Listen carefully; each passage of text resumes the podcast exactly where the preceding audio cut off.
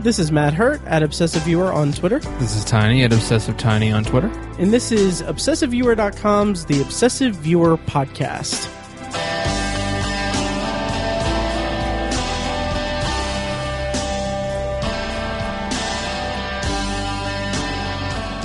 Hello, and welcome to The Obsessive Viewer. We're a weekly movie and TV podcast that covers a specific topic, be it genre, trope, movie, or show. Each episode, you can find back episodes at ovpodcast.com. You can find the blog at obsessiveviewer.com. And you can uh, subscribe to the subreddit at r slash obsessiveviewer. Or, and or really, you don't really have a choice on it. like you can do both. But you can also join the new Facebook group that we just created. Um, the link's in the show notes and at obsessiveviewer.com uh, so basically, the Facebook group is going to be a new place for listeners to um, share their thoughts on movies and TV with us, and thoughts on the podcast and everything, and kind of you know mingle. And so it'll uh, that'll be that'll be really good. And we need you to actually go and you know interact because if it isn't, then it's just us talking. It's basically this And I was just in thinking. text. Yeah, I kind of talked myself into a corner at that point. um, it's it'll be because if you guys don't do that, then it'll basically be the thing that you're you know subjecting yourself to. yes. But um, no, it'll be a really fun way to interact with us and get some good feedback and get some interesting uh, conversations going. So, Tiny, are you excited about the Facebook group? so excited. Nice, I am too, and I'm glad that you and uh, Mike are both on board with it because I kind of just sprung it on you guys. Yeah, you did. Um, yep, Mike is our co-host who's on sabbatical from the podcast. yep. Yes. Okay. So anyway, that's at Facebook. Uh, just you know, find it. Um, Just find it. it. I have links all over the place. You, you won't be able to find it. If you like what you hear and want to support the podcast, please head over to iTunes and leave a rating and review. The more ratings and reviews we get, the easier it will be for people to find the show in iTunes' search results. And uh, finally, if you want to share your show your support with your wallet, you can do that by clicking the donate button on obsessiveviewer.com, or you can also become a patron at patreon.com slash obsessiveviewer, where you can choose from a bunch of different reward tiers. I think I'm actually going to add a couple to it. So I think like for like maybe $3, we'll let you plug your, or not let you, well, you can plug your site or podcast or OKCupid account, whatever you want. We'll let you. We run a tight ship around Right, here. right. We will allow it. Um, anyway, uh, that was supposed to sound so much. It sounded so much better in my head. Uh, but anyway, yeah. So there are a bunch of different reward tiers, and uh, that's at Patreon.com/slash Obsessive Viewer. Or you could fashion a new wallet with the Obsessive Viewer logo on it. That would be amazing. But you have to show people. that's yeah, that's true. It's another way you can support support us with your wallet. That's you can. I mean, we will sue you for copyright infringement, but that's fine. Or That's trademark. I don't know what the difference is, but anyway, any donations uh, made will be will help pay the fees to keep the podcast running, uh, so we can continue to provide. To, we so we can continue. This is the worst part to flub. We can continue to provide you with our weekly podcast ramblings. That's great. Um. And uh, we talked last week in uh, OV 180 about how Matt Andreko yep. Yes, that's I because I re-listened to one of the past episodes and I don't I didn't know how to pronounce it, but Andreko, Matt Andreko, he uh he uh basically became a patron and because of that, we may be able to up our uh storage capacity this month in case we need to because I think I'm gonna try to get uh Fecus and potentially his brother on for a bonus episode about Suicide Squad. Nice. Yeah. It's about time we have Peter on. Totally. I totally agree. And he, uh, but I haven't heard back from Robert yet. Um, and also, this is all a moot point because this episode is going up in like two weeks anyway, Oh, or shoot. next week. But anyway, um, finally, finally, finally, finally, I promise. Um, uh, tickets are now on sale for Shocktober in Irvington 3. Uh, which is a one night event screening of short horror films from local filmmakers here in the Indianapolis area. We're going to have a nice raffle with uh, uh, DVDs, Blu-rays, uh, gift cards to Irvington businesses, and it's a lot of fun. It's our third year doing it. We have a promo that'll be be played later in this episode. You can find more information as well as a link to buy tickets at shocktoberinirvington.com. And as a special bonus for listeners of the podcast, you can get one dollar off the price of admission when you use the promo code podcast one. So, oh, that was a lot of talking. Tiny, It was. how's it going? You know, it's going very well. Good. It's going quite well. Very good. Are you ready to do some podcasting? I'm ready to potpourri. Nice. Nice. Yeah. Uh, do you, do yeah, okay. Do you want to tell uh, our audience what we are talking about today? I'd be happy to. Today we are having uh, extended potpourri, which potpourri is the section of the podcast where we can talk about whatever we want, uh, what we've been watching, what we're looking forward to, anything as long as it smells good. I usually say that, and it's it feels so weird hearing other people say it. Yeah, I love it. basically just mimicked you. Nice. That's So, awesome. Yeah, mimicry is the most something form of flattery. right. something about It's identity theft is not a joke, Jim. nice. oh, that reminds me. Mike uh, watched The Office. yeah, he's been watching. He's been watching. he's been Office. watching. It sounds like he's almost done. And Uh-huh. uh, I'd, I'd, I'd, I'd asked him if he wanted to do a bonus episode when he finishes it to kind of talk about it, and he said he was game for it. But I, I haven't really talked to him about it that much. He's got a kid and a job and all that responsibilities, responsibilities. whatever, hmm whatever. Totally. So we've got a lot of ground to cover in this uh, episode. So we're going to kind of just alternate. Uh, basically, as Tiny said, this is basically an extended potpourri. We're not going to spoil anything. If we do, we will do the. Um, w- we will basically warn you ahead of time. Yep. But we won't uh, spoil anything. And I'm, you know, basically stuck in a cycle now where I'm just keep talking, so I need to go and uh, just start it. Okay, so I am. So I had a long day at work. So anyway, um, the the I'll go ahead and kick, get us kicked off. Do you mind, Tiny? Go for it. Okay, so Tiny, you are a big fan of the documentary. I genre? watch. I watch that genre like it's going out of style. You do, and it is, and uh, no, it's it's, it's really not. no. it's it's it's you know it's a good genre and everything. We need to do another like episode about a specific because I really like doing like we did the uh, food documentaries episode. Uh huh. like I, I really want to do another one like that. So we'll have to figure that out. I love food and I love documentaries. hmm It doesn't necessarily need to be food documentaries. It could be like No, it would be fun to do like sports documentaries, like the Thirty for Thirties ones we've talked about, Yeah, or uh, other kinds of documentary. but I don't like sports like I like food. oh yeah, yeah. Anyways, Anyway, um, yes, um, or or uh, or we can definitely do one about uh, like just water documentaries, documentaries about water because that would be just fascinating. I bet you I could find another one. Documentary series about waters. I don't know about a series. I haven't actually, I haven't actually like gone back and edited that episode yet. Uh, just kind of a peek behind the curtain. So I don't know how much of a dick I sounded in that episode yet. So if I did, I apologize. But Mm. anyway, so I watched a documentary, and basically this was just a kind of uh, a thing. Last night I was kind of bored, or I wasn't necessarily bored. It was just that I was forcing myself to make notes for my, the latest episode of Anthology, my solo side project podcast, and um, so I wanted something playing in the background. And usually I like throw on Family Guy or something, uh, which I may throw in in this topic too, but um. But then I kind of wanted something kind of new or something that was at least of interest to me. So I found a documentary that is on a subject that is very near and dear to my heart. Mm-hmm. It's called Fart, a documentary.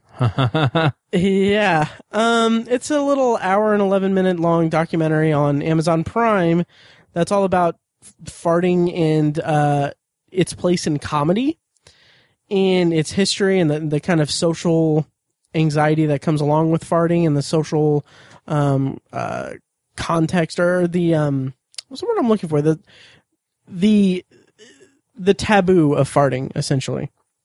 Um, and I have to say, this was not that interesting. It just, I mean, it was a documentary about farting. and you made fun of me for watching a documentary about water. well, Huh? yeah, yeah. At two, Matthew. Technically, we just so we've got a, we've got a liquid and a gas. Now we just need to a documentary about solids. oh my god. Uh, So, that's funny. thank you. Um, Although water can be all three. Uh, that's true. So anyway, um, uh, but no, fart a documentary was just kind of just kind of okay. It was something I had playing in the background, and that's about uh, that's about what um the level of interest it was for me that I think I would have if I engaged my full attention on it. I think I would have just thought it was just eh, just kind of meh. Um, there was this one character or subject in the documentary. Um, he was called I think it was like Scottish or, or British or something. Um, but his his name was Mr. Methane, um, or he might have been Irish. But uh, anyway, um, he is basically this guy who performs for people by farting. He's like in a superhero costume thing. Every time I saw like clips of it and clips of him, I just thought, okay, that's that's I don't get it. I just I just didn't get it. I just didn't understand what I was seeing. um so it wasn't it wasn't very good. It was just I mean it was it was okay, but nothing really to write home about. Um yeah, eh. So Is it on the flicks? it is on the Amazon, Oh, okay. uh, Amazon Prime, and uh, yeah, it was not really much to write home about. gotcha. Um, so that's Fart, a documentary. Tiny, what uh, what pray tell do you have to talk about? Uh, I pray tell that what I have. Uh, so the the main thing I've been watching lately, obviously, is the Olympics. Oh yeah, right. The Olympics going on right now. Very exciting. I love the Olympics. It's fun. We're crushing it as the United States. Uh, so that's been great. Mhm. Um, and then since it's come up uh, more than a handful of times, Mhm. um, and it has to do with your other podcast anthology. My other, uh, what is anthology? Uh, anthology is about ologies. No, ants. It's about ants, right? that's false. The, that's the study of ants. That's false advertising. Anthology? That's not. It's uh, not. Isn't that what it's? about? Anthology is my solo side project podcast exploring science fiction anthology storytelling during television's first golden age. Each episode, I take an episode of the Twilight Zone and discuss it as a first time viewer, and end each episode with a bonus review of a movie or show related to the main topic. Uh, Nice. when do you so- plan to review American Idol? How, how long do we have to wait So- for, for And that's have a not- bonus episode on from Justin to bonus. Kelly? That's not that's. I don't think you're That's the golden age you're talking about, taking me right? serious at all. No, it's not. It's an I kid. I anthology. kid. Anyway, uh, so you were I saying about my solo kid. side project podcast at anthologypod.com? Well, you have very vehemently been uh, uh, proselytizing about a an episode of television called "The Monsters Are Due on Maple Street." I have. Oh wow, I I hadn't noticed. huh. Yeah. I hadn't noticed. I've been I've been uh, talking so much about one of the best episodes of television I've ever seen. Um. Uh, So you saw it? Is that yeah, interesting. I watched it. It's on the flicks. Nice. So uh, it's also on Hulu and Amazon Prime. Oh, okay. Yep. Uh. So so what did you think of uh, one of the best episodes of television of all time That you've ever seen? that Um, I've ever seen? it was pretty good. Good. pretty good. That's pretty good. Yeah. I mean, Nice. You know, it's about the things, uh, stuff and things. No, it was good. I mean, it mm. Before I watched it. Like, I think I sent you, I texted you a picture of the screen as I was watching. You were like, "Oh, tell me what you think" and stuff like that. and then you were like, "You're like, I built it up too much, didn't I?" And I was like, "No." Right. Well, I said I hope I didn't build it up too much. Yeah. You, And I mean, you- yeah. you did. Okay. Okay. That's, that's fair. That's I mean, fair. Yeah. To be honest, yeah, it was a little overbuilt. I think. Sure. Um, but it was good. I, I Mhm. really, what th- that's part of this, this episode demonstrates what makes the Twilight Zone so incredible is it Mm-hmm. takes, it melds two kinds of genres together or it melds two ideas together. The idea of, you know, science fiction, uh, otherworldly travel, and it fuses it with like a psychological concept hmm um, like like crowd think or um, crowd Right. psychology stuff like Mhm. that. Um, and it, it just puts it blends those two things together really beautifully, and that's that's what makes the Twilight Zone one of a kind, a one of a kind show. So I really respect it for that. hmm Um, So were you just not that engaged with it? I think uh, I think the format really hurt it Okay. because that's something that needs to be explored very thoroughly, and they have 25 minutes to do it in the Mhm. Twilight Zone, and I feel like the concept of like crowd psychology or mob think was condensed far too much into a 25 minute episode. Um, I feel like the characters in the show came to their conclusions way too quickly. Um, I, I feel like I feel like the emergency they were thrust into in the episode was a little too, a little too. Uh, it was basically just an inconvenience as opposed to an Mhm. emergency, and I just thought it was, I don't know, it it it was just it was just too, too convenient or like too. Uh, I I just I didn't get a sense of emergency they jump Enough- to conclusions. They jumped to conclusions. I didn't Okay. get enough of a sense of, of sense of an emergency that the characters would react the way they did, given the event that they're experiencing. And and you know that's that's pretty fair. I did not come to that at all. For for listeners who haven't seen it, despite my nagging, uh, the the episode is is episode twenty two of the first season of the Twilight Zone. Um, it's about a, a neighborhood that experiences what they believe is um, they they they witness a strange light that hovers over their street and then disappears. They think it's a meteorite, and then suddenly all of their electronics just goes out. Their power's out. Their cars won't start. Their telephones are out. Everything is just dead. And so then they basically the group of the neighborhood gets together and they're trying to figure out what's going on and it quickly descends into this really really intense um paranoia based group think mob mentality kind of storyline and tell you what uh, uh my from my well okay so so if you contextualize this episode to 1959 or I think it aired in 1960 but that era like this is the height of the cold war everyone's afraid of you know nuclear winter and everything and it's also it's also a statement about um McCarthyism and the blacklist, which is something that Serling witnessed and saw a lot of his friends lose their jobs or lose their lives even um, because they couldn't work and they ended up committing suicide due to being blacklisted um, just because people named names just to def-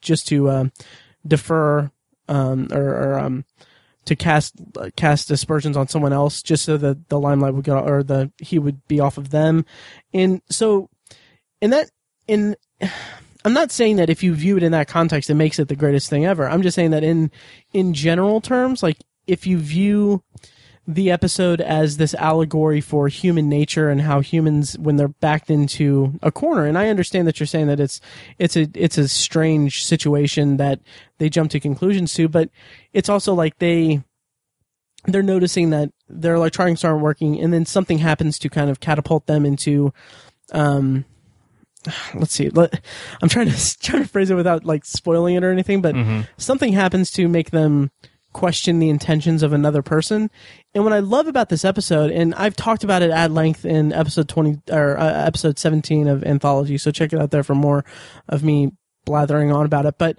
um, just to kind of wrap up, um, something happens to make them suspect another person. But what I love about it is before that, a child basically just warns them that, oh, I've read in science fiction these things.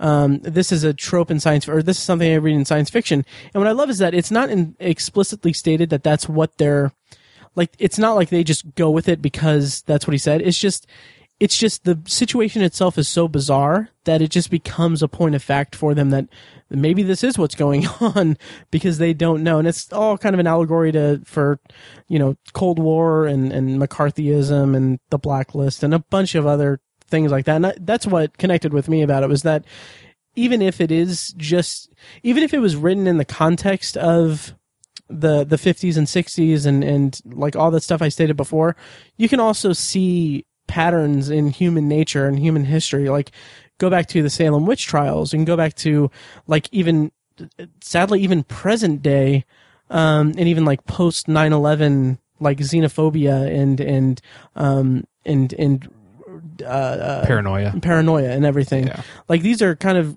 cyclical um, thought processes, and that's what's incredibly damaging to us as a a, a species. Um, and I think that that's something that was encapsulated so well in that episode, and that's why I loved it. Yeah, and and I will completely concede that it's it is very good allegory or, or satire. Uh, I I completely agree with that. That's and I picked up on that too. You know, Right, uh, being that it was in I knew it was like late fifties or early sixties. So yeah, right. It's not like a subtle thing either. Like Yeah, it's, It's pretty clear. Yeah. right, right. It's it's it's Doctor Strangelove. Um, it's very Right. it hits you over the head with it. Yeah, Yeah. uh, but but in but in a great way. And I'm, like I said, like I said, it's good. It's Mm-hmm. good. Um, it's it's a really great great piece of television. I'm not. I, I mean, I'm glad you liked it. Right. it's just not one of the best episodes you've ever seen. I don't. I don't think so. I That's mean, fine. But it's it's it is very good, and I think Mhm. I think you can explore that I think it would be easier to explore, like I said, that concept with a lot more time. Mhm. Like I know there's a movie that came out uh, with Michael Shannon and Take what's Shelter? name? No, it's No. called Bug, and it was originally Oh. a play, Really? and it's about these two people who kind of hole up in a uh, they hole up in a um, hotel room, okay. and they basically never leave. And the guy is like uh, played by Michael Shannon is um, uh, crazy essentially, and he basically Okay. convinces convinces this girl, this woman who's with him, it's Ashley Judd, I think, Mhm. um, that like there are bugs infesting the room when really there's nothing, and it's it's completely he completely plays on her psychology and Mhm. he uses psychological uh, ideas and concepts in order to convince her of this, and then it, it's it has a very incredible ending. Um, the movie wasn't that popular, wasn't that well received, I don't think, but Mhm. I think that's a good exploration of that. That's a more thorough explanation ex, exploration of that concept, and That's fair. and I, I mean, I think they did a good job with what they the 25 minutes they had. I mean, Right. That's, that, like I said, I think, I'm surprised they were able to even do it. Mm-hmm. Um, but yeah, I don't know. I just Serling's closing narration is just like that. It's just such a beautiful piece Yeah. of writing to Oh, sum yeah. up his point and everything. Agree, I agree with that. Yeah. Yeah, definitely. Um, yeah, and and to each their own. And like I said, you can um listen to my more thorough thoughts on it on episode seventeen of Anthology, and they remade it in two thousand three in uh in the revival that was in the two thousands of the Twilight Zone. Oh. Which yeah, and uh Tiny, it's not good. Don't. Oh, really? Yeah, it's it's available in its entirety on YouTube, and what and we can we'll move on really quickly after this but um i also reviewed it on anthology in episode 17 but what it is is it updates it to be a post 9-11 story which in theory is a really good a really good st- good idea um to showcase how insane it is for the paranoia of that but it is just a complete disaster. Lacks all all subtlety. Like i will just say from the opening scene there's like a neighborhood like group meeting. And titus welliver from bosch and um i may have said this on a past episode of the podcast now that i say this out loud but um bosch and, and lost. He is kind of a um kind of a macho kind of um uh um authoritative presence Okay. but his uh so th- so this is a meeting in the middle of the day. He is sitting on a couch. He's drinking a beer. He's wearing his high school letter jacket. Oh boy. and he's talking about how he wants to go home and watch some football. And it is like the most cliched characterization i've ever seen. And it's ridiculous. And the whole episode is not um doesn't get much better than that. But anyway yeah like i said anthology um episode 17 but tiny this conversation made me really excited to uh to talk to you about the time element which i think we're still planning to do i'm gonna have you on anthology as a bonus episode at the end of the season Okay. so yeah i'm excited for it All right. and i can tell how excited you are for it I can't wait. yeah. It's good to be the boss. Um, anyway, okay, so yeah, that's enough about that. Uh, it's a shame that you didn't like it. Are you are you watching the Twilight Zone along with? I did. I did not like it. Right. Well, I mean, liked it. okay, yeah, yeah. I, I misspoke. It's a shame I that you hated it. during you- Well, I mean, uh, I don't know what to say to that. um, but uh, are, are you watching the Twilight Zone? Just I'm I'm I'm working my way through it. I, I'm only like eight episodes in. okay. Cool. Not that much. Cool. Well, uh, hopefully something in it will, uh, you know, connect with you more. hmm Um. So anyway, uh, speaking of things that we didn't really connect with that much, um. So Tiny, I watched season one of Mr. Robot. Nice. Yes, which is on Amazon Prime right now, and Mr. Robot is a show starring, um. Oh wow, I can't. Uh, Rami Malek. Rami Malek, uh, from the Pacific, and uh, also Christian Slater. I was, job, Sledgehammer. I was wondering if you were going to do it. but- yeah. Anyway, I was thinking about it. right. So anyway, uh, Rami, Rami, oh, crap, I don't know. I think I think it's Rami Malek. Rami. Okay, Yeah, uh, Rami think. Malek, sure. Uh, and Christian Slater. It's about a hacker who um, works for a um, God, uh, a cyber security firm, essentially. Okay. and uh, he's basically recruited by what is essentially anonymous, but in this show it's it's called F Society. Um, to hack into this this major corporation um, that is just evil. Um, so much so that it's called E Corp, but uh, throughout, right. and uh, what's what's kind of interesting about the show is that it is it's it's interesting in that like uh, Rami Malek he uh, kind of narrates it through his perspective. So like he'll say something like like the introduction to E Corp is saying like yeah they have everything and they do all this stuff and um they're just they're proliferating evil throughout all of the society and they might as well be called Evil Corp or the E might as well be stand for evil. And then throughout the entire like rest of the season and series, uh, that's just what they're referred to. like, that's funny. Like the characters, like it's just it's weird. It's it's funny. It's just like Evil Corp, and it's like it's so weird to to have them say this, uh, just like with straight faces, because it's just in in so many terms, it's basically from his perspective. Everyone is saying Evil Corp, but that's that's kind of minima, minimizing the entire thing. I didn't really care for the first season. I it didn't really connect with me that much. It's gotten a lot of lot of high praise, um, ton of high praise actually, and um, and I don't know. It just didn't work for me.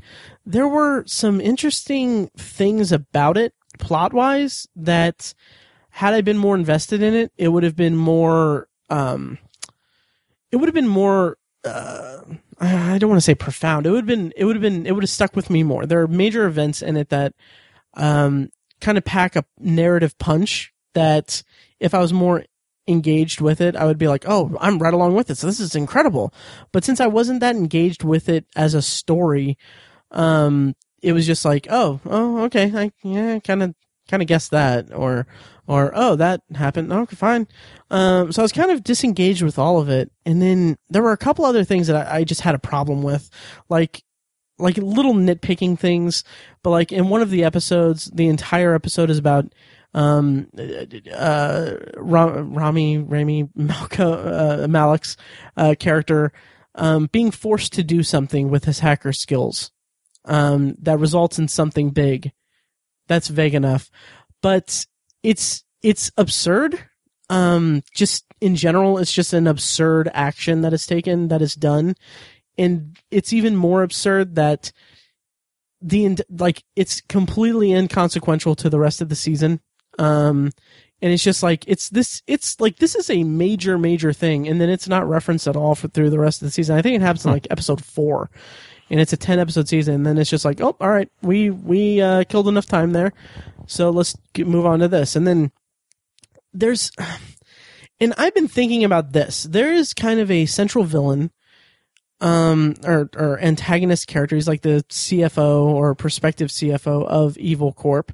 And he's I've, I've been struggling with this with my thoughts on this character because I want to say that it seems just so derivative of the types of villainous characters that I've seen, but I can't necessarily pick out any specific examples. But he's basically this sociopathic um, character who does things on impulse, or not necessarily on impulse, but he's a very calculating person who's trying to be manipulative and, and get his way to the top. And um, on one respect, it's it's interesting because he's failing miserably throughout uh, several times throughout the season, but he does these things that don't really make sense to me as to why he does these things. Like he does a he does like one major thing that I immediately thought like, holy crap, that's that's big, that's crazy. Um, and then again, it just kind of gets flushed by the wayside. It kind of kind of doesn't really have much going on with it. Um it's not a big through line through the season. It's it's just kind of bizarre. The whole the whole show is kind of bizarre to me.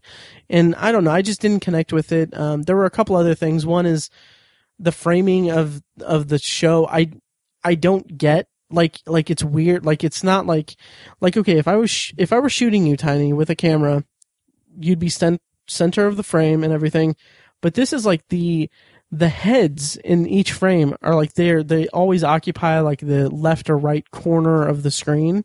And it's just it's a hmm. really weird choice, and I don't I just don't I I'll admit I just flat out don't get it. Huh. Um, and yeah, and it's it's been really uh, had a lot of praise because it's it's like a real it's like a realistic um, portrayal of hacking and, and coding and stuff. And I think I heard somewhere that everything that they actually ha- like every every scene that involves hacking, they actually have to code like do put in like like they actually have to code the things in to make it to make it so they're actually doing things that are like authentic hacking things. And I'm just like, that's cool. I I still I mean that doesn't make an engaging story for me. Yeah. Um It sounds like that's what's that's what's drawing in a niche crowd that Mm-hmm. likes it. yeah, and it, yeah, and it, and it's really popular. The, like I I think n- you say niche crowd, but it is it is a very popular show from my perspective. Oh, really? So- okay. Yeah, and I mean that, and that's great for it and everything. I just don't get it. Also, the um, uh, uh the guy who created it, I want to say it's Sam Esmail. I think that's how you pronounce it. hmm Um, anyway, he also made a movie called Comet that I saw on Netflix a while ago. Did you ever see that, Tiny, with Justin Long? I did not, but I remember you talking about it. Okay, yeah, I wasn't too crazy about that either because it, because it, I don't even really remember. It, it was kind of a weird, strange, strange movie that was kind of almost there for me, but just didn't really work out for me in the long run. So I don't know. I just don't. I just think I, I just don't think I get this guy. Okay. Um, the show's so- on uh, USA, isn't it? It is yes, and it also features. uh I don't know if you pronounce it Michael or Michelle, but uh, the guy who played uh, it's Michael Gill essentially. Uh, he played the president in seasons one and two of House of Cards. Oh, okay. Yeah, Yeah. and I remember Tiny. Do you remember specifically in our season I think two review of House of Cards? I think it was seasons one and two. But um, do you remember how you said that he? I remember specifically you said that he's just kind of a nothing character. Yeah. on the show. Yeah.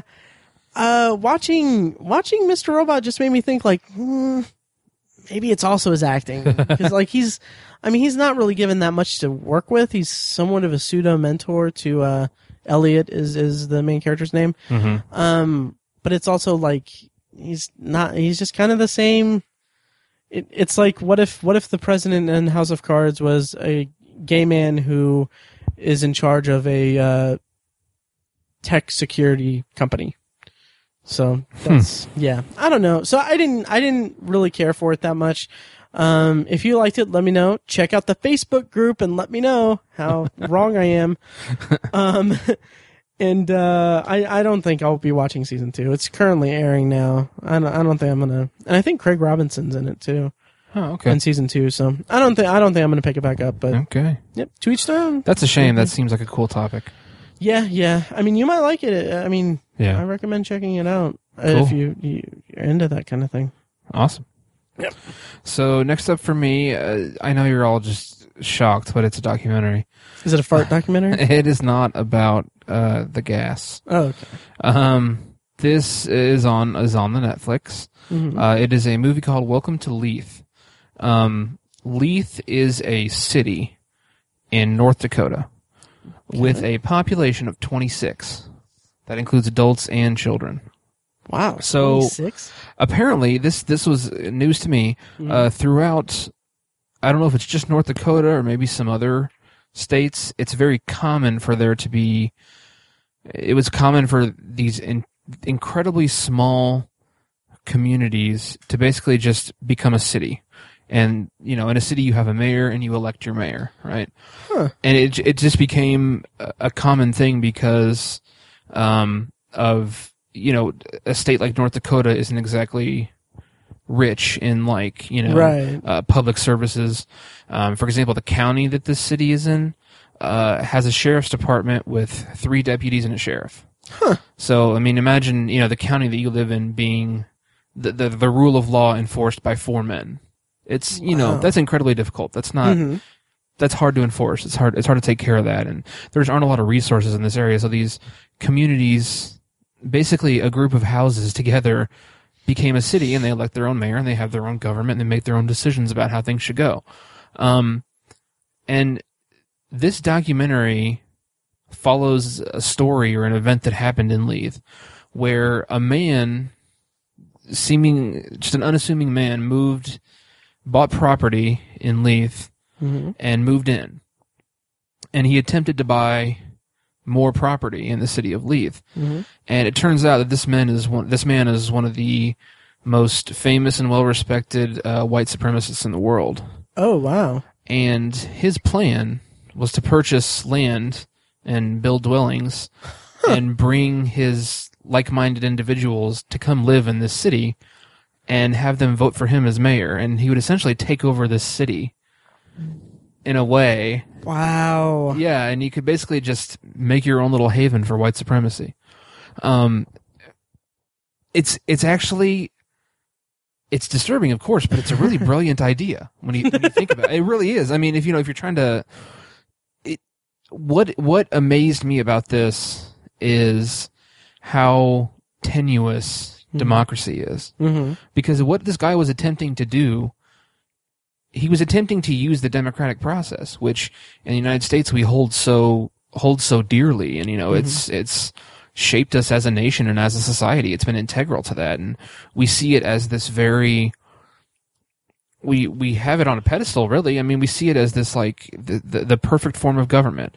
Or maybe not perfect but it is the mm-hmm. best form of government out of all the governments that have ever been tried throughout the history of human society. And so mm-hmm. to see it used in such a way really just screwed with my mind because I was like, oh my god, this guy com- through completely legal processes was planning to essentially take over the city. Mm-hmm. Um, and it, it it's what I loved about the documentary is that we didn't get a bunch of talking heads talking about it after it happened. Okay. The camera showed up while this guy was trying to buy this land. And, oh, nice. and uh, the townspeople found out and felt threatened. And um, of the 26, it may be 28, but I think I'm, I'm almost positive it was under 30 people. Uh, of the those people, there was one black guy who lived there, oh wow. and so ironically, his house was really close to. Well, of course, the houses are all really close because it's 26 people. right. Um, but you know, it's like, how do we?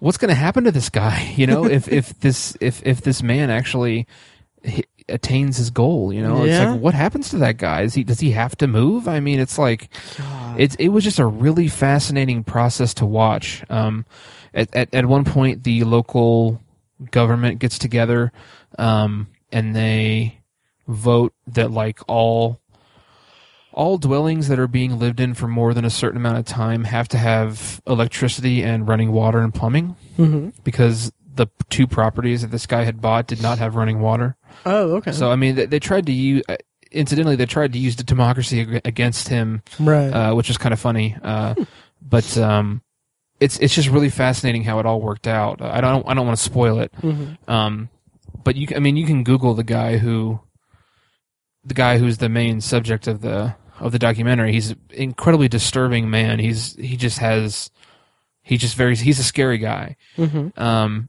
he's tried to do this like three other times. Jeez. Yeah, and it's like he's almost succeeded a few times. Um, and, it's it's it's an unfortunate look at at how how entrenched these ideas are. Um, you know, you, the most dangerous thing in the world is an idea because it can never be defeated, Mhm. and unfortunately, white supremacy is is is alive and well. Um, and and after part of the documentary covers how after 9/11, um, uh, groups like the Southern Poverty, oh gosh, Southern Poverty Law Center. Sorry, that took me forever.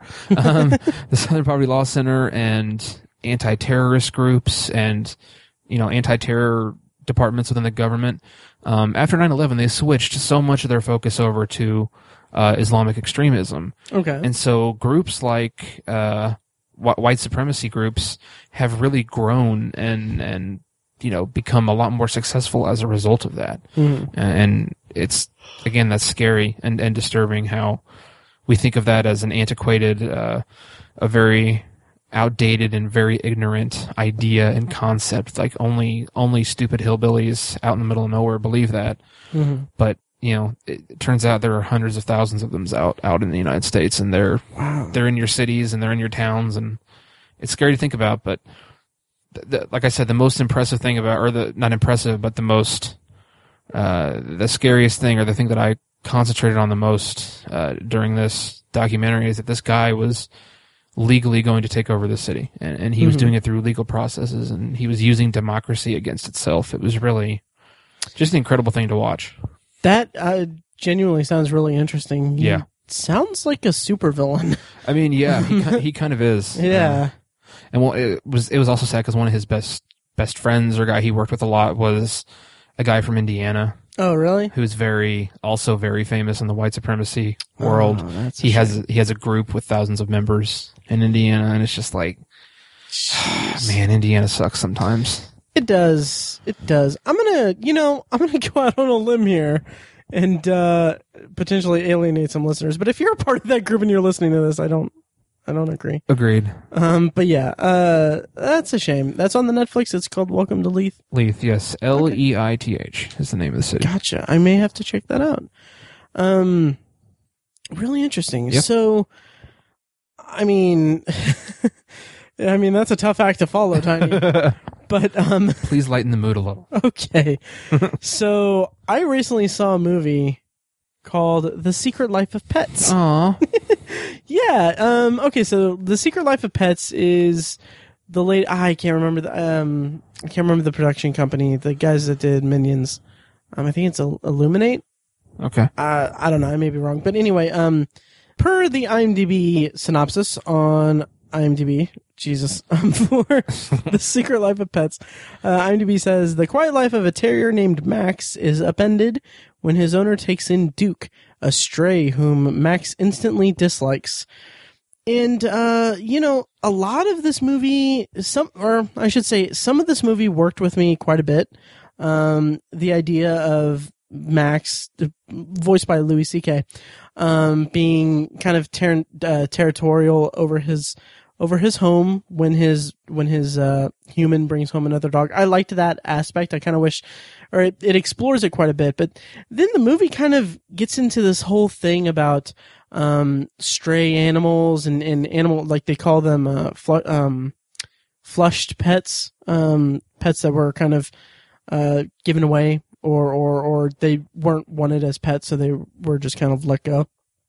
And there's kind of this whole underground society that's kind of like this little gang um, that gets involved with the story. And I thought that it was kind of cluttered. Um, it's it's hard to say. There, I mean, there are some things about this movie that really worked for me, um, and then other things that just didn't. Um, Hmm. yeah, it- I figured this would be right up your alley because you love anthropomorphized dogs. I absolutely love anthropomorphi anthro oh my god. Anthropomorphized animals, now that I have a cat. Uh-huh. Um no, but like like I mean, you know me well. I've Yeah. I've spent a majority of my life um anthropomorphizing my pets throughout my life. Yep. Um and that's not an exaggeration. I am single, ladies. But anyway, um so so I I was really excited for this and I was really I was really looking forward to it, but it it was kind of cluttered. There was a lot about the movie that just didn't really work for me. Like um the character of Duke, voiced by Eric Stonestreet, he is this new the the new pet that is brought into the house. Um there is this whole subplot where he is uh he reveals why he was in the pound when when the human got him and I, I'm, I'm, nah, this isn't a spoiler, but when he reveals it, it doesn't, it doesn't go anywhere meaningful that I would want it to be. It's, it's a major plot development that I felt really should have been explored more throughout the movie instead of having these, um, kind of wacky antics of, of these, uh, kind of actually pretty dark antics of this gang of, of animals chasing after our protagonist. I, I thought that if they would have refined the story a little bit and focused more on that, because it's kind of just a complete throwaway thing. Um, it, when it comes down to it, it it's kind of it comes up out of nowhere and then it leaves just as much, and it just it didn't work for me. And um, I'm being I'm being pretty negative on it, and I don't really mean to be that negative on it because it it's a it's a cute movie. Um, and a lot of the stuff did work for me. I liked the, I liked Max, the, the character of Max. I, I thought that he was a strong protagonist. I liked some of the stuff that happened to and around him. But, um, overall, I just thought that it was just kind of a, kind of a letdown. It, it was just kind of wasn't really my cup of tea, um, unfortunately. That's a shame. It really is. It really is. Like, like there are moments that could have been like Pixar level emotional resonance that just did not land that way. Bummer. Yeah, it it really was. Um, also, I mean, the whole minions thing, I don't. I'm not a big. Yeah, I'm not into that really. Yeah, I. It's. I just I just don't get it. Um, Yeah. I haven't seen Minions, but I have seen Despicable Me, and like, okay, they're they're Minions, okay. Yeah. Um, having said that, the the short that was played before the movie was actually pretty enjoyable. It was Minions based, but it was just also like, okay, that's that's enough Minions for me. The minions are Um, being minions. Right, exactly. Yeah, they're not specifically diverse. Right, Yeah, which is kind of the point, I guess. But still, I, right. whatever. Yeah. So, and then there are references to Minions in Secret Life of Pets, like a little bit here and there, but Okay. anyway, yeah. So that's Secret Life of Pets. I I wasn't mad that I saw it or anything. Like it, it I didn't hate it, but it there were a lot of issues with it that uh, didn't work for me. Also, real quick, I have no idea why um, Ellie Kemper was cast in the movie. Oh, really? yeah, she plays the main character's like like human owner, and uh, she has a recognizable voice, and I was excited to hear her voice because I really like her. Um, and she, like throughout the whole movie, she has maybe four lines. Oh, Yeah, and I'm like, why get Ellie Kemper for that when it? I mean, it's it's like there's nothing like it's like twenty minutes and here's your paycheck. Hmm. Like it, it's it's got like four or five lines tops. jeez. So it was it, that was kind of just bizarre, Yeah. but yeah. So anyway, Okay. um, that's Secret Life of Pets. And uh, what do you have for us next, Tiny? Well, I have a uh, a totally uh, fresh, uh, you know, fiction movie that I, it's another documentary. Uh, Um, Is it about farting? I figured I'd get get those out of the way early. oh, good, good. Uh, because I know I'm I'm sure our listeners are sick of me talking about them, but they're good, guys. That's good. Documentaries are good. well, and the the thing before we get to what it is and everything, the thing that I like about it, or that I like about documentaries, is a lot of diversity. Like you just talked about one that's kind of depressing about, you know, the dark side of Yeah, of the political thing. So I mean, you're kind of due for a really positive, upbeat documentary. yeah. So what what is this one? Uh, it's called Poverty Inc.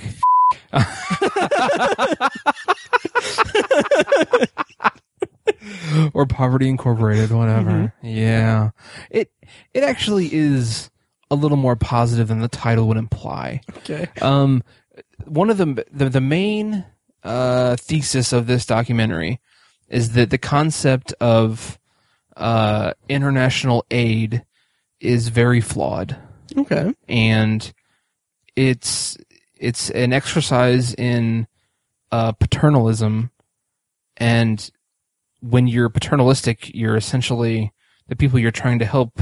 You you basically keep them as like uh, you keep them locked into a certain lifestyle, and it, it ends up being a negative influence. Um, the it's it's something I never really thought about. You know, you think that you donate 20 bucks to the Red Cross and a group of kids gets something to eat Mm-hmm. in a third world country somewhere. Um, that that's what we all think, and it makes us feel good. Um, but at the end of the day, the problem is if a hundred thousand of us do that, those kids grow up relying on uh, relying on aid, and they don't know how to do things for themselves, and Huh. There's no a lot of these countries like Haiti after the uh, after the earthquake, Mhm. and uh, a lot of the African nations that have been completely destroyed by war and genocide and things like that. Um, they have no infrastructure, and they have no economy because it's entirely based on people giving them things. So people don't have jobs. People don't have they don't have anything until someone gives it to them, and Mhm. and they've they've developed with the concept that that's how it works, and that's how their quote unquote economy is going to run is that people just give them things. Um, it's it's it, it kind of plays on the old adage. Uh, if you give a man a fish, he eats for a day. If you teach a man to fish, he eats for a lifetime Mm-hmm. it kind of plays on that. Um, you know, it kind of it was kind of negative. It, it kind of took a negative light of the company uh, Tom's. They make Tom shoes. Oh yeah. Um, part of that company is for every pair of shoes that you buy he donates another pair to someone in Africa or South America or again a third world third world country. Um, and you know, on the on the surface, when you look at it, you're like, wow, that's really great. That's cool that he does that and gives those kids clothing. Mm-hmm. But what happens to the local cobbler, the local shoe Right. store? It's like no one's going to go pay ten dollars for a pair of shoes Mm-hmm. or get their shoes fixed because Tom's going to give them a free pair. Mm-hmm. And it's it's just it's it's very interesting how the concept of paternalism in the long term has a very negative effect. Uh, the the microcosm of Haiti was very interesting to look at because after that earthquake, Haiti was absolutely devastated, but the amount of foreign aid they had in that country was just unbelievable. And they talked to a lot of Haitians and people who live there. And, you know, they said, you know, when that happened, we needed that aid. We needed food. We needed shelter. We needed clean water. We needed workers. We needed people who could help us clean up. We needed all that. But now we're back on our feet, but people are still here. It- uh, I think Haiti is like the number one place in the world for uh, non-government organizations like Mm-hmm. the Red Cross and, and stuff like that. Wow. Um, and there was there was a uh, agricultural economy in Haiti before the earthquake, but now these NGOs, if you will, uh, are flooding their economy with free rice, and so people used to eat rice once or twice a week, but now they eat it three times a day because Mm-hmm. it's free. No one's going to go out and buy whatever because they can get rice for free, and it's Right. it's just it's this cyclical concept that that happens with with foreign aid and it's it was just it was really fas- fascinating to watch these citizens of third world nations like Haiti and Rwanda and Sudan say that they want people to stop giving them free stuff. it's it was really fascinating. It's uh wow. it's and, and it's not it's not exactly like political or anything. It's just like you know we love Bono and we love the Red Cross, but uh, you could be helping us in other ways. You know, there, there's there's a much better way you could be helping us and invest in us. Don't give us stuff. Kind of Mhm. is is kind of the message. Um, you really just need to see it. It's it's really good. It's on the Netflix. hmm I highly recommend it. And it's called Poverty Inc. Poverty Inc. And you heard it here. You heard it here, guys. You the did. official stance of the obsessive viewer is stop donating things. Yes, stop just, just stop. There's a donate button on obsessiveviewer.com. Also, we'll, t- we'll take all the foreign aid we can get. right. Exactly. Yeah, yes. I love rice. yeah. Oh yeah, that. Anyway, um, okay. Well, that's interesting, Tiny, and that's uh, just looking. Okay, that is the last documentary. That is the last documentary, I promise. cool, neat. Um, no, Yeah. that's good. Um, okay, so next up for me is okay. I I saw Jason Bourne.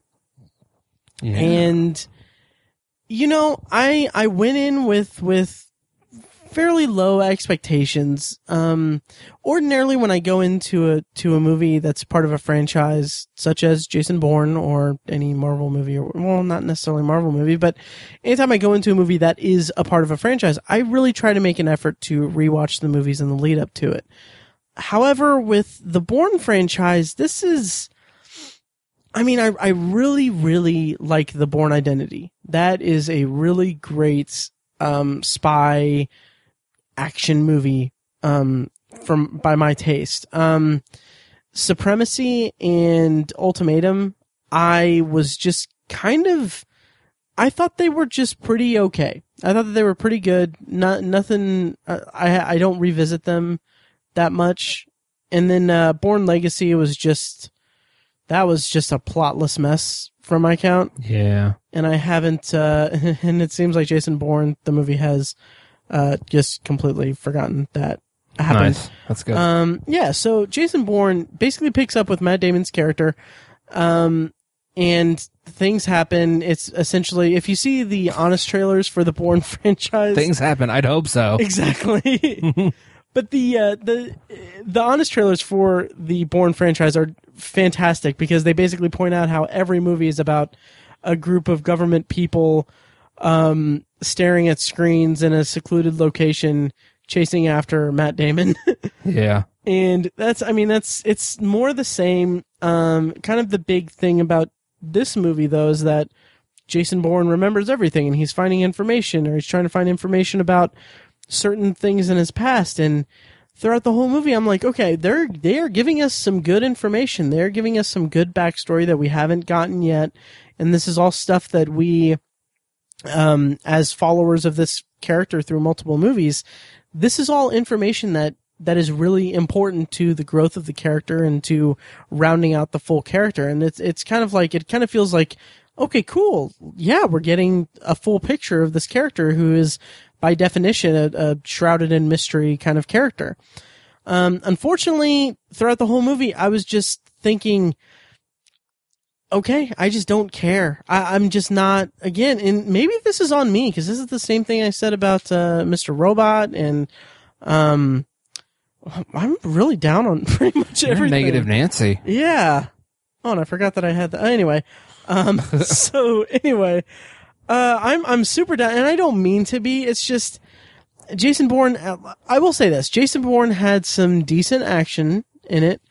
Um, there, in particular, there's a really cool car chase sequence through uh, the Vegas Strip, which was pretty cool. Um, but I mean, it's just not much there for me to latch on to again.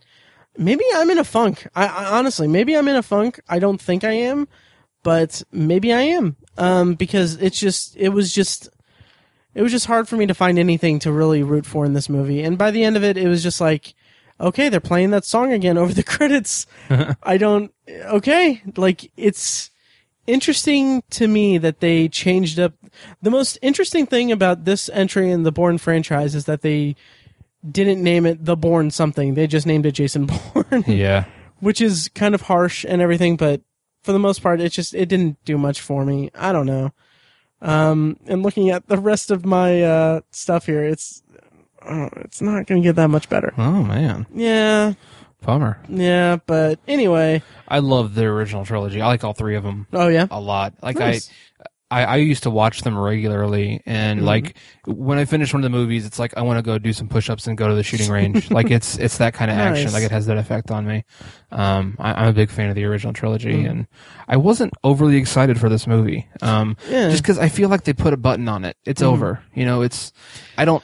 It's kind of like you don't need all the answers. You don't need to know everything about a character or a story or whatever.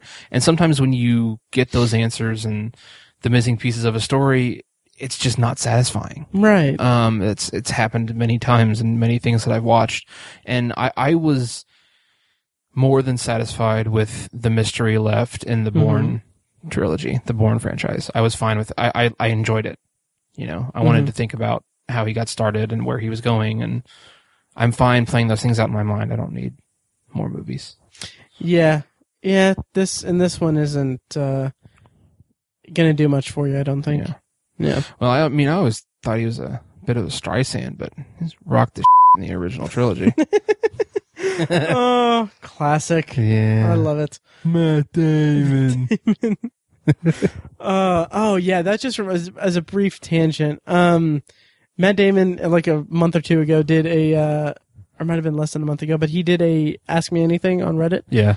and he, uh, there was something like I don't remember exactly what it was, but someone asked him um, what he thought of his of the portrayal of Matt Damon in Team America, and so he had this lengthy answer, a lengthy response that was just like, you know, Matt Matt and Trey are really genius guys, and and he didn't really understand it, but but he thought it was really funny, and it was very very well said everything, but he hammered home that Trey are really genius storytellers and everything.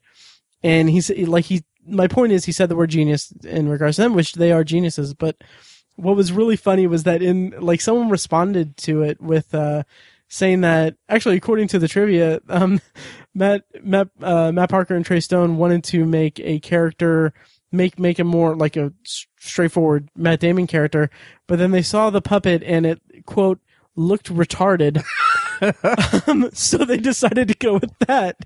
And what I loved is that another user, not Matt Damon, not anyone that was involved in the thread, just responded to that and just put genius. it's like that's yeah, It really is.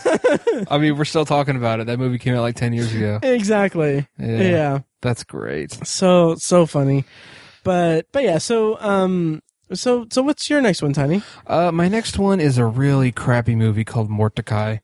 God, Uh, we're just Yeah. going crazy here. Documentaries and crappy TV or crappy movies and one Yeah. brilliant TV show episode. Hate to I hate to ham it up, but Right. uh, yeah, this movie was just so bad. Mhm. Um, when I saw the trailer, I thought it was maybe going to be kind of funny.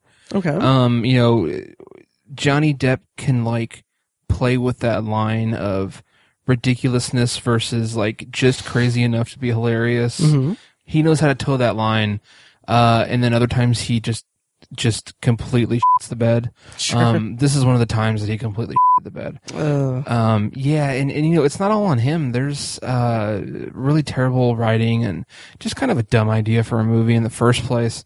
Um, he plays like the lineage of a very famous or like a very rich, wealthy, old English family, the Mort- Mortdecai family, okay. and uh, he's losing his fortune, and he kind of uses his knowledge of art and like rare art to like buy buy a piece of art for cheap and upsell it to someone else and make money that way. And, Okay.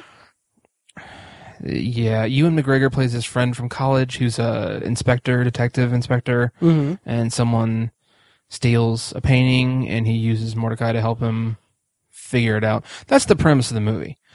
Pretty dumb and just not, you know, you need to have something in there that makes it quirky and different or whatever. Uh, and they just, they just didn't have it in this movie. Um, Dang. th- there, there were concepts that were, or tropes that were used throughout the movie that conceptually are funny and, and they're good ideas. Uh, for example, um, um, God, why can't I think of Paul Bettany? hmm Paul Bettany plays Johnny Depp's like uh, bodyguard and like servant, Okay. um, his his right hand guy throughout the entire movie, and um, it's funny because even though he's his bodyguard, Johnny Depp ends up hurting him all the time. Okay. Like when he's trying when when Paul Bettany's trying to protect him, Johnny Depp ends up like accidentally shooting him okay. or hitting him over the head with something. That's a funny idea hmm and done the right way, that can be really funny. J- just it just wasn't. I I don't know what they needed to do differently to make it funny. Wow. It just was not. Uh, also, Paul Bettany's character, he's like this very scarred and not very, but like kind of scarred and disfigured man, and he Mhm. has this very raspy, gross voice, and he's just very unappealing. hmm But he just like gets laid like millions of times throughout the movie, and he's just like this like really he just he just knows how to get women throughout the movie. And so again that's a really funny idea that this disgusting guy hooks up with a bunch of hot chicks. That's funny. Uh and i laughed at it maybe a couple times but like my sides did not hurt at the end of this movie i'll put it that way. It uh it, most of the comedy just fell flat. Um That's too bad. one of the best jokes in the movie uh, was in the trailer, and it was the joke that made me kind of want to see the movie. Um, and that was the funniest part of the movie. What was the joke? Uh, it's like where he's checking it. Mortdecai Johnny Depp is checking into a hotel, and the guy is like, "Do you want me to have someone take your bags?" And Johnny Depp like looks at him like really offended, like, "Take my bags." No, I have a bloody manservant who will take him upstairs. It's just kind of funny, like he's oh offended. yeah. It's it's. I I thought it was funny in the trailer. Sure. Uh, yeah, and it was funny in the movie, but like that's that was the funniest joke. That's too bad. Yeah, it it's it was just terrible. Huh. Do not see it. That I I won't. Um, Yeah. yeah, that yeah, that it didn't look that good, and uh, I really, really, really hate to do this, but the next thing I'm bringing up wasn't all that great either. Mm. Um, we did not plan this. This is such a shame. Yeah. So I recently saw Lights Out. The are you familiar with the Tiny? I am. Yeah, it does not appeal to me. Okay, yes. So it is Lights Out is a horror movie um, that recently came out where it's basically this entity lives in the darkness and uh, can't can't enter into the light. So anytime the lights are out, um, she is attacking people. And this is based on like a three minute short film, and I haven't seen the three minute short film, but the movie is, um, you know, I'll try to spin it into more of a positive. I've seen the short. The short's awesome. Is it okay? I'll have to I'll have to check that out because in concept this this movie was was good. I, I like the concept of it. However, and and uh, our friends over at the Nerds You're Looking For podcast, they they talked about it in one of the recent episodes, and I I agree with a lot of what they said. It um spends a lot of time explaining what's going on and what what the issue is with the entity, entity and the origin and, and what, what the cause of it is and everything, which is, it's fine. Yeah, that's, that's good that they're giving information, but they're not doing it in a very interesting way. Mhm. Um, I did like that the main character, well, okay, so the main character is played by Teresa Palmer, and she is good in kind of somewhat subverting the, you know, final girl trope of horror movies, I guess. She's more of a strong-willed character. Um, it's kind of funny. She, the one, her first scene in the movie is she's, has a guy that she's been dating in her, in her bed, and, uh, she gets up and goes to the bathroom, whatever. And then he, it's, it's basically their relationship through the movie. And this is the one thing that I kind of latched onto and I enjoyed about the movie was that he wants more out of, like, he wants an official relationship. And she's just like, you know, we're hanging out, we're cool. And he's like kind of, kind of chasing her for this real relationship. And that was a, that was a, a, a runner throughout the entire movie that I, I liked and I enjoyed. Um, unfortunately, the rest of the movie is just kind of, kind of clunky. Um, there were some, some bits and pieces here and there that just didn't really make sense to me. Um, or, I guess it didn't make sense to me. It doesn't. Well, yeah, it didn't make sense to me. uh, there's there's a scene where basically, eh, oh, it's kind of a spoiler, so I won't say it. But um, there's a scene where it's it's built up. Uh, it's built up to a to accomplish a certain thing, and then it seems like the only re- like the shock value of it uh, didn't pay off the way that it intended to. Okay. Um, I'll I'll say that that's vague and, and makes no sense. But um, one thing that I did really enjoy about it though is that for a movie that's less than an hour and a half and that has such a uh, kind of high concept at its core, this this demonic evil spirit or whatever that um, can only attack you in darkness. Um, f- for that concept, they really utilized the way that light is is used in the movie. Mhm. Um, like it's not just like oh the lights are out so she's coming. It's more like okay the lights the lights are out. Let's get this hand generated um, um, flashlight that can only that can only keep power for a few seconds or let's use candles or let's let's um uh, they go through a ton of different types it, it seems it almost seems like they sat down to write the movie and they were like okay how what are all the uses of light we can think of and they just went through the checklist and did it and th- there's uh, some interesting stuff with the black light in it as well um and so so it's interesting but it also there's a part of it that just didn't I couldn't follow the logic of of the movie. Like it sets up it sets up a rule and then doesn't really seem to follow it. It kind of gets a little chaotic in in the ending. Um and also I swear god there's a there's a line there's one of the last lines of the movie like it's one of those it's one of those lines where I almost laughed out loud in the theater.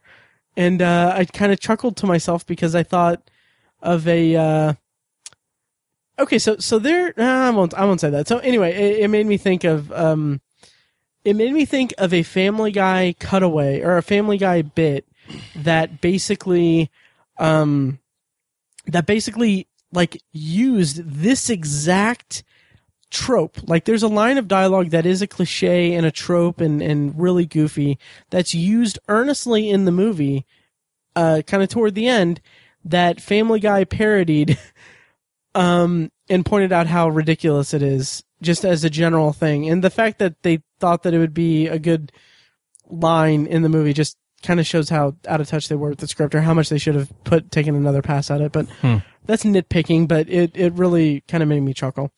But anyway, yeah, that's lights out. You said it didn't appeal to you, Tiny? Uh, it looked pretty standard to me. Yeah. Although I will say, you know, darkness is a, is a universally kind of scary thing.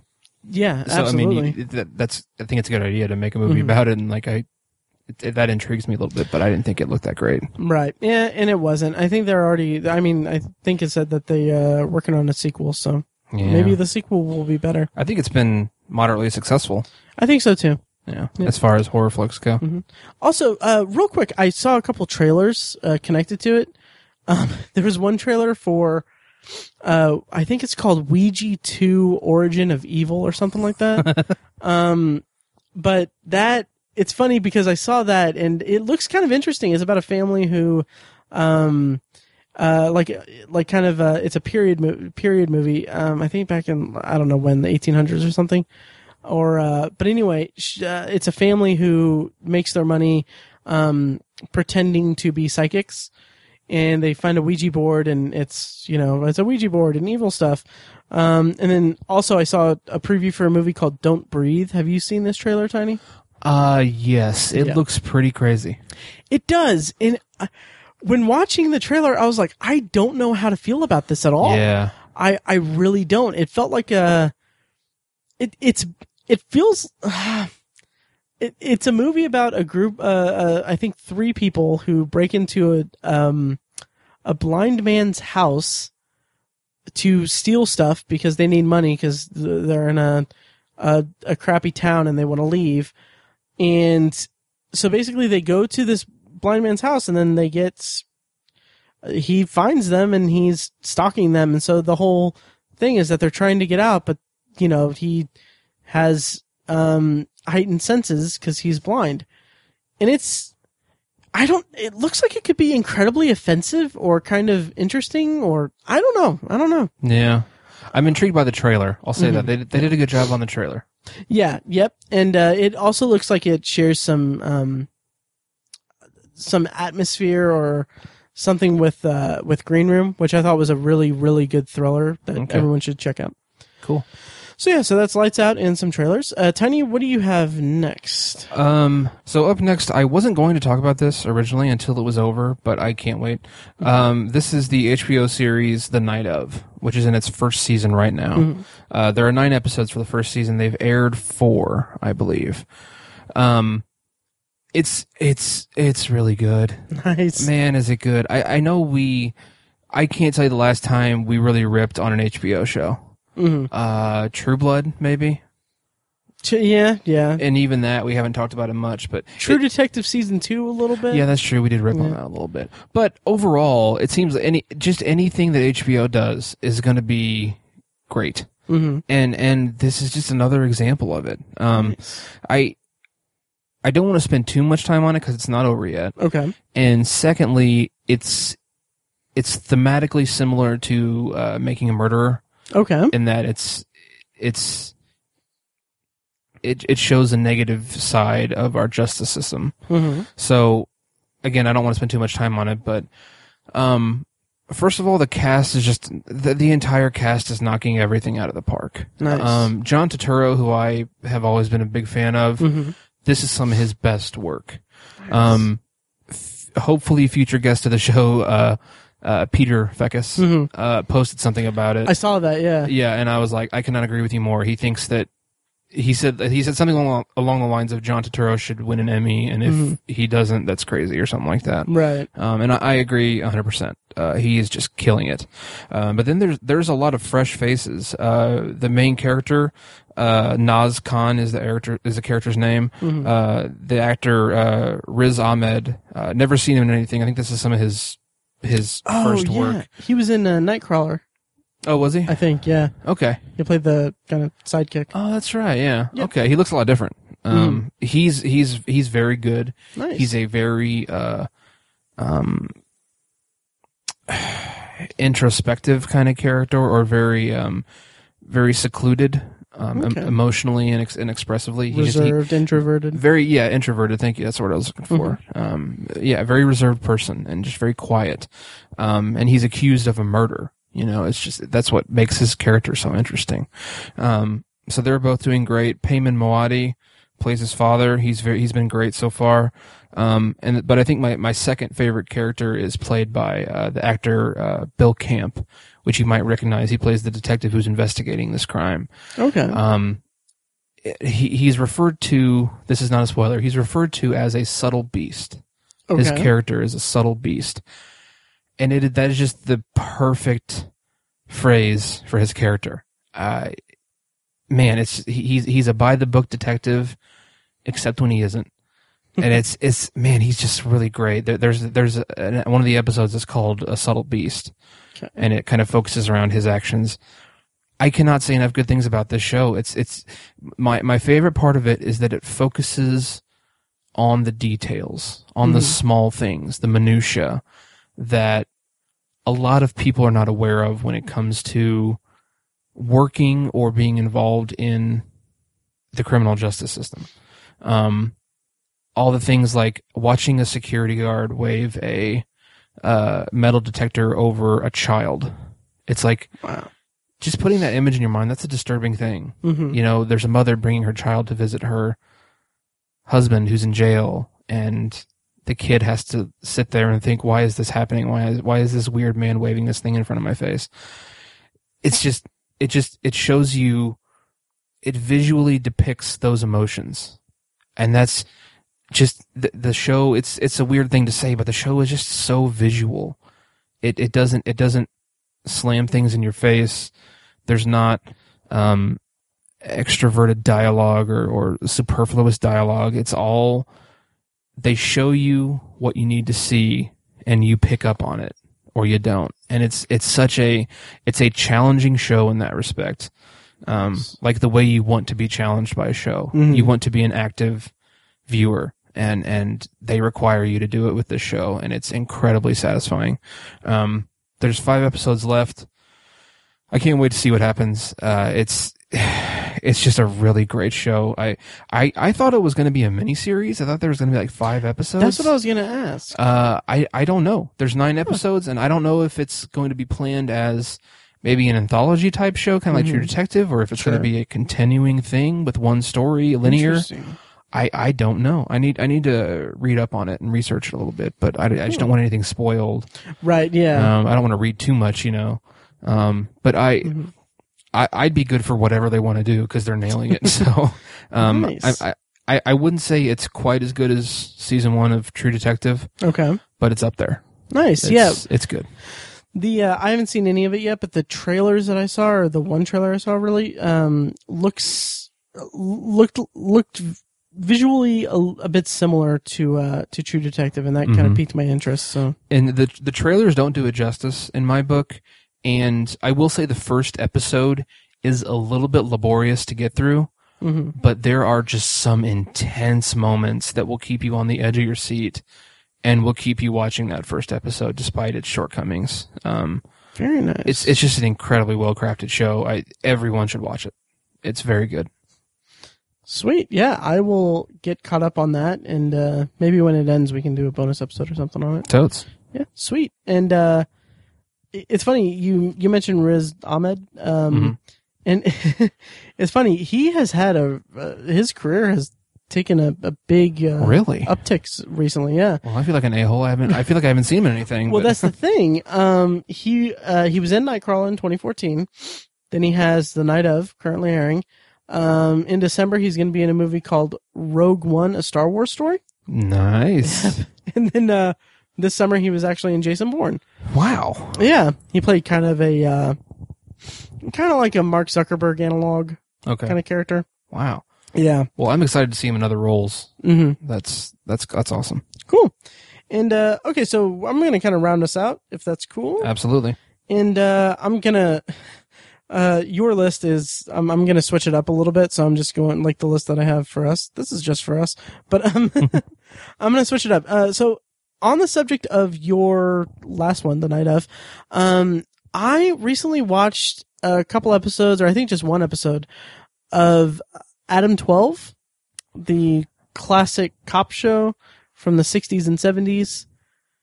Don't think I've even heard of that. Okay, so Adam 12 was created by Jack Webb, who made Dragnet, and his like the whole thing, the the kind of thing about it was that it was a true police show. It was like they, um, I believe it was on Dragnet that uh, I think Jack Webb, right? Yeah, he, um, Jack Webb had offered to pay out of pocket 25 bucks to any officer who um, submitted a story idea to the show Interesting. that ended up going through. So Huh.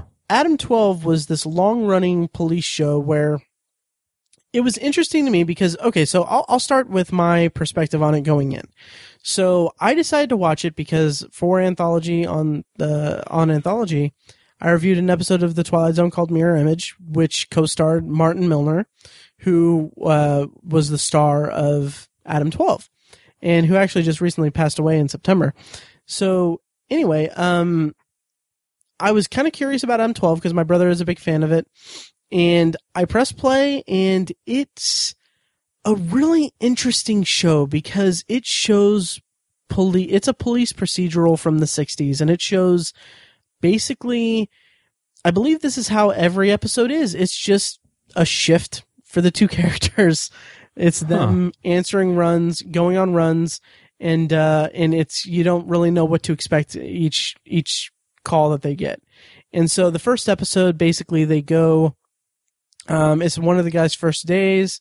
Um, so it, so the partners are it's um, um, Peter Malloy, he's played by Martin Milner, and Jim Reed, played by someone I can't think of. Okay. Um, so Jim Reed, he is the uh, rookie. It's his first day on the job in the first episode, and um, Milner's character is uh, the seasoned cop who he's been on the force for like six years and his partner just died and he's he's thinking about quitting the force.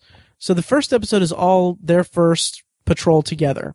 And like they have I think like three or four calls. Like one is a uh let's see, one is just a dispute in the street that gets cleared up pretty quickly. Then another one is a uh not a, and this was what was interesting to me. One is is, is a uh one is a um unresponsive baby Oh wow! And I thought it was really kind of kind of daring to show, you know, them do CPR on a on a baby in the show from I think it was '68.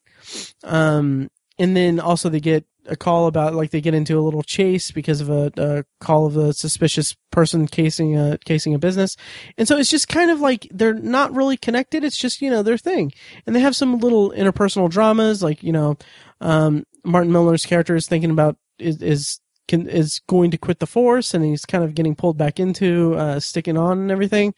And so it's the best way I can describe it is that it's really refreshing to watch it because I am so accustomed to these dark, gritty, dour police shows like The Shield, The Wire, um, um, every other police show that's come out recently. yep. Um, that I've seen, and it's all like the anti-hero hero effect. Um, even um um even even Hank's scenes in Breaking Bad were the kind of the same same way. Like the, it wasn't obviously that show wasn't a police procedural or anything, but it's still like you know they're somewhat the antagonist of the show uh, in a certain respect. And it, it's kind of it's just so nice to see a representation of what it's like to be an actual police officer like just doing their job um, in a show. And what sucks for me is i watched this episode on hulu and hulu is kind of absurd in this regard because they only have the show ran for i don't know how many seasons but it ran into the 70s and uh, Hulu only has four seasons and it's only like a few episodes. Like it's it's maybe a hand, like maybe a dozen episodes per season that it has. So it doesn't have the full seasons and it doesn't have nearly all the seasons. But okay, yeah. But it was it was really it was really cool. It was it was something really refreshing and unexpected from from my uh, perspective. It ran until seventy five and it had seven seasons and each season was like 26 episodes so wow yeah, so it's a shame that they don't have all the episodes, but I'm intrigued. Really I'd cool. never even heard of that. That sounds pretty cool. Yeah, it's uh, I rec- I I think that you'll really enjoy it. Oh, I'm sure I will. Um, yeah, because you have that whole history too. Yeah. Um, and cool. yeah, I I totally dug it, and it made me, it made me really anxious to, like, it made me want to go back and watch Chips because I grew up watching Chips and loving it, mm-hmm. and uh, it made me want to go back and watch like those old, older uh, cop shows, and then it made me think like we should do an episode about police TV shows, and then Yeah. then I was like, and then I started thinking like, what episode number would that be? So I was like, okay, well, if we ever do, if we ever make it to episode nine hundred and one, like nine one one. OV nine one one will be our police TV I like it. thing. Yeah. Very cool. Um. Yep. So See you in 15 years. right. Um. Stay tuned in 15 years for that. right. so anyway, um, that does it for episode 181 of the Obsessive Viewer podcast. Hopefully, episode 181. I don't know if we're gonna have. I, I don't know what it might be a different number. I'm gonna cut this out regardless if it is. So anyway, episode 181 of the Obsessive Viewer podcast. Um, is there anything else we need to say? Or Yeah, do? really quick, I want to Oh, plug. good. I will be making uh, additional appearances on my side project, The Secular Perspective. nice. Uh, thanks to my buddy Chad, who's basically taken that over and, and basically runs that podcast now. Uh, I, I appreciate everything he does. Um, Mm-hmm. Nice. And so I'm going to be back on there uh, for a couple episodes. If you're into that thing, that kind of stuff, check it out. Sweet, Yeah. sweet. Um, yeah, and also Chad joined the Facebook group. Yes, he did. So guys, be like Chad. Join the Obsessive Viewer Facebook group. Yes. And that's my real plug for it. Also, check out the I don't know if you guys have heard of it, the my solo side project podcast anthology.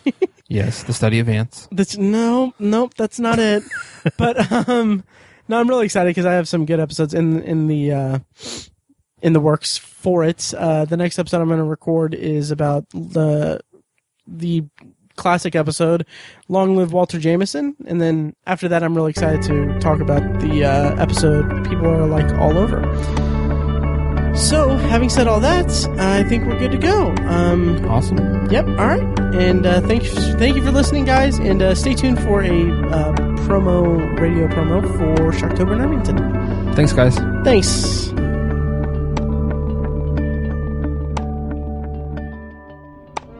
Tickets are on sale now for the third annual Shocktober in Irvington presented by the Obsessive Viewer podcast.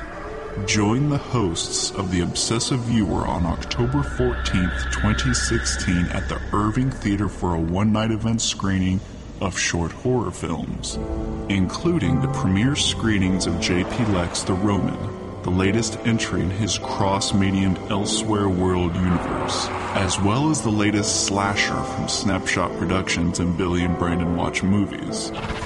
All of this and so much more. Come celebrate the horror genre in the historic Irvington area and get a chance to meet the filmmakers with live interviews after each screening.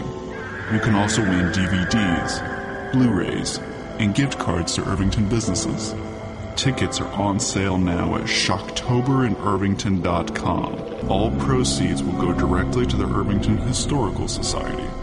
And we will see you at the Irving Theater on October 14th. That is, if you dare.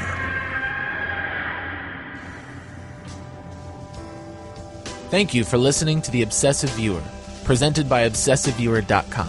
You can find more of our episodes at ovpodcast.com, and you can subscribe to the show on iTunes, Stitcher, or your preferred podcast app.